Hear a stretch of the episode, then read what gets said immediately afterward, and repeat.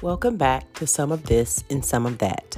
I'm your host, Sherelle McKnight, and let me just say I am super excited to welcome you guys into 2022. You know what? this pandemic has been an eye opening experience for each of us. I know for myself, I have suffered losses, I have gained some new friends, I've experienced a lot of stressful moments. I ended up with COVID after two years of being safe, and it has been challenging. But needless to say, 2022 is about to be amazing. So I look forward to each and every endeavor that comes my way. So let's start this year off right. Self care for 2022 is definitely important. But when you break it down, there are so many different aspects to self care that we don't realize, that we don't understand the importance of, and I don't think we really pay attention to it. So let's get to it. Again, I'm your host, Sherelle McKnight, and welcome to some of this and some of that, where we talk about things from lifestyle to career to relationships to friendships to family and everything in between. Today's episode, we're going to be talking about self care and self care in business. These are the things that you should do to help you to get a better handle on self care in business. Excuse me. Tip number one you must set boundaries. Again, I say to you, you must set boundaries. Here are some examples of that.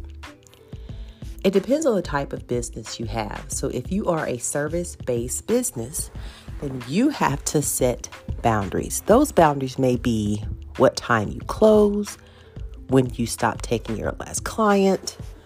It may be that you have a specific policy that you adhere to. Whatever that looks like for you, you have to do it.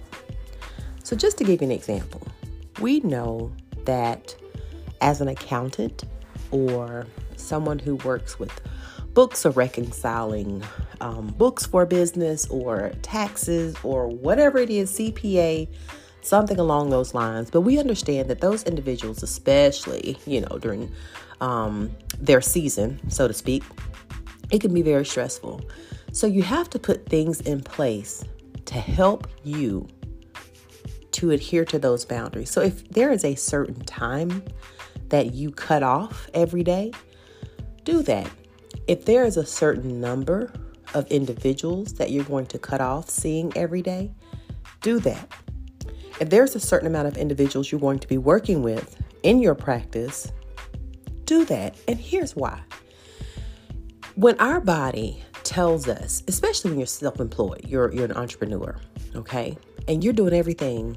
You're one person doing five roles. It is very stressful.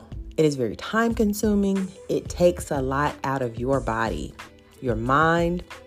And if you don't put boundaries in place, you will continue to feel overwhelmed and be stressed. And we know that stress can lead to health issues, stress can lead to increase in anxiety and depression. It can lead to a ton of things. So, setting boundaries is going to help you take care of you. Meaning, if during your first three weeks of let's just say you are someone that offer services. Uh, let's say you're a hairstylist and you are busy, and you know that um, during the holidays, you know, during Christmas or what have you that we just had are going to be super overwhelming. You may not want to work 12 hour days. You may want to cut that down and actually work eight hour days because you have to take care of you because I always go back to something my mom told me when I first had my son, who's now 19. She said, Baby, if you can't take care of you, you can't take care of nobody else. And that is so true. So, being intentional about your day, being intentional about your time, and setting those boundaries and putting those things in place about your business is going to give you so much peace because if you're making the rules, no one can tell you what you can and cannot do because it's your business, okay? Even if you're someone who isn't an entrepreneur or self employed, okay? let's just say you work at a practice or you work for someone, but you really have to, again, be intentional about the amount of, of work you're willing to come in contact with, about the people on your job that you're going to come in contact with. Um, an example of that is the negative Nelly on the job. That every time you're at work, that person comes to your office or you go to theirs just to speak, and you'll say, "Hey, how you doing, girl? It's so beautiful outside," or "It's so gorgeous outside." Oh my God, it's gonna rain.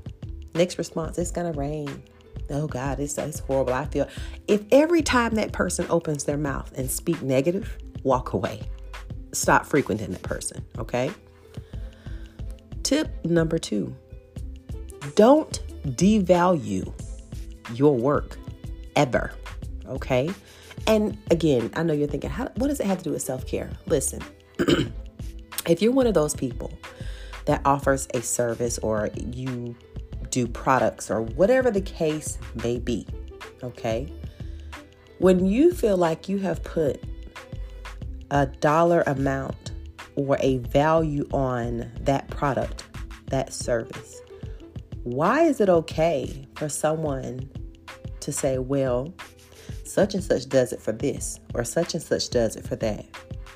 And it makes you feel like, oh gosh, yes, we're in a competitive, you know, market, but oh gosh, I'm not as good as I think I am, or I don't do as well as this person. No, mm-mm, mm-mm. No, ma'am. No, ma'am, no ham, no turkey, as they say.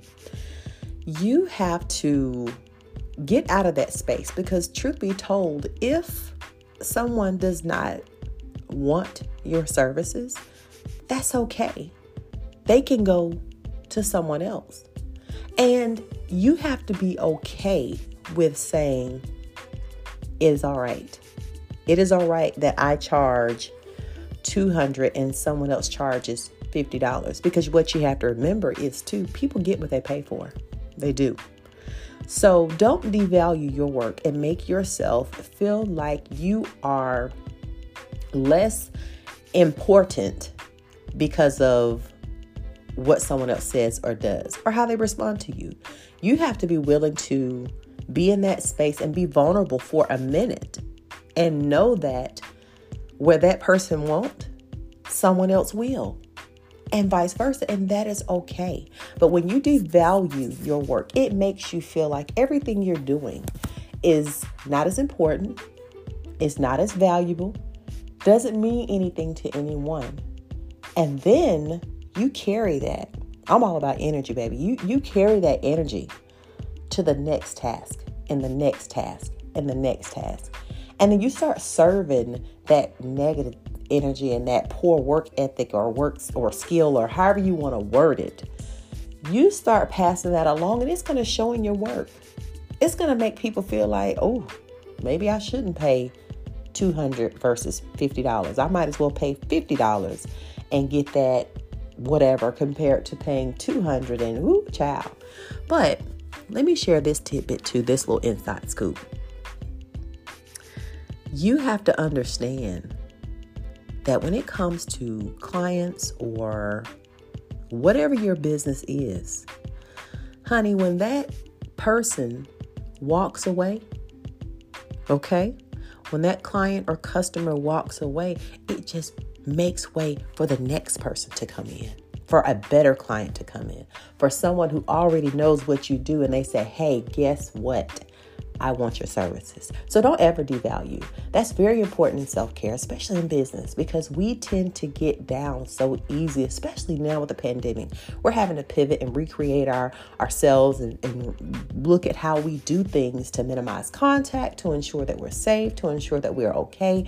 And then there are so many different things. That's why they call this the the year of the uh, excuse me, 2021 was the year of the um um gosh, when people were resigning from their jobs, the great resignation, okay? Because there's flexibility. People are are taking advantage of this opportunity to say, hey, where I couldn't get this job, I can now get this job because they don't have anyone. And vice versa. Or people aren't showing up for places. And, it, and this is trickle down effect for everyone. But my point is when it comes to the devalue and being mindful of your business and what you do, Keep your sanity, honey. Don't try to figure it all out. Take it in chunks. And when people don't want to patronize you for whatever reason, that is perfectly okay. They're opening the door for someone else. Next tip be intentional about you when it comes to your business. Whether you work for someone or whether you work for yourself, be intentional about what you do. An example of that is this when you start your day, be mindful of what it is that you are trying to accomplish. Be mindful of the task at hand and prioritize those tasks in order of importance and what needs to be done.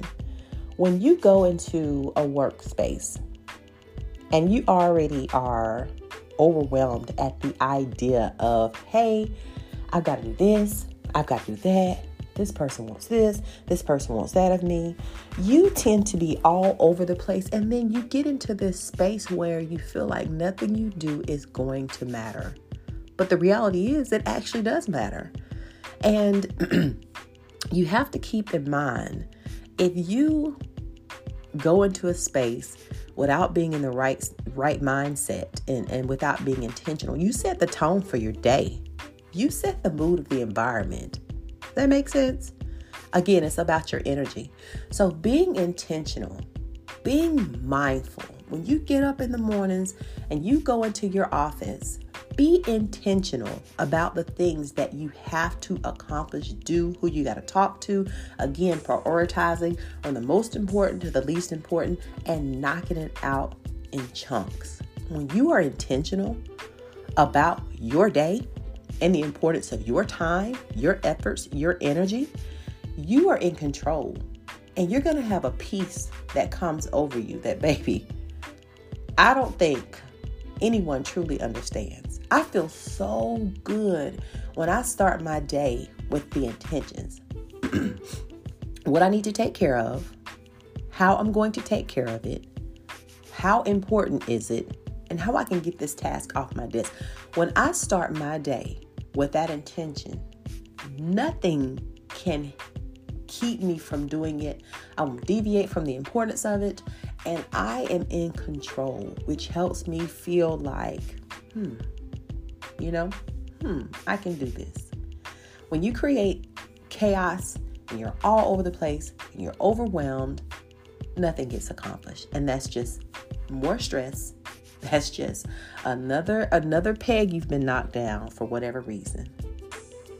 Again, self-care is the move for 2022 and we are starting January 2022 off right. Thank you guys for your time, your efforts, and energy and listening to my podcast. I know it has been a while. Again, the pandemic has kind of shifted my mood, and I am getting back to the things that I absolutely love. I love talking to people, teaching, training, all of that. And so, um, communication is important to me. So, I like to get your feedback. If you have any questions, comments, want to leave something, please feel free to reach out to me at info at smconsultingonline.com or Sherelle McKnight at yahoo.com. And I would be more than happy to answer any questions or engage with you all.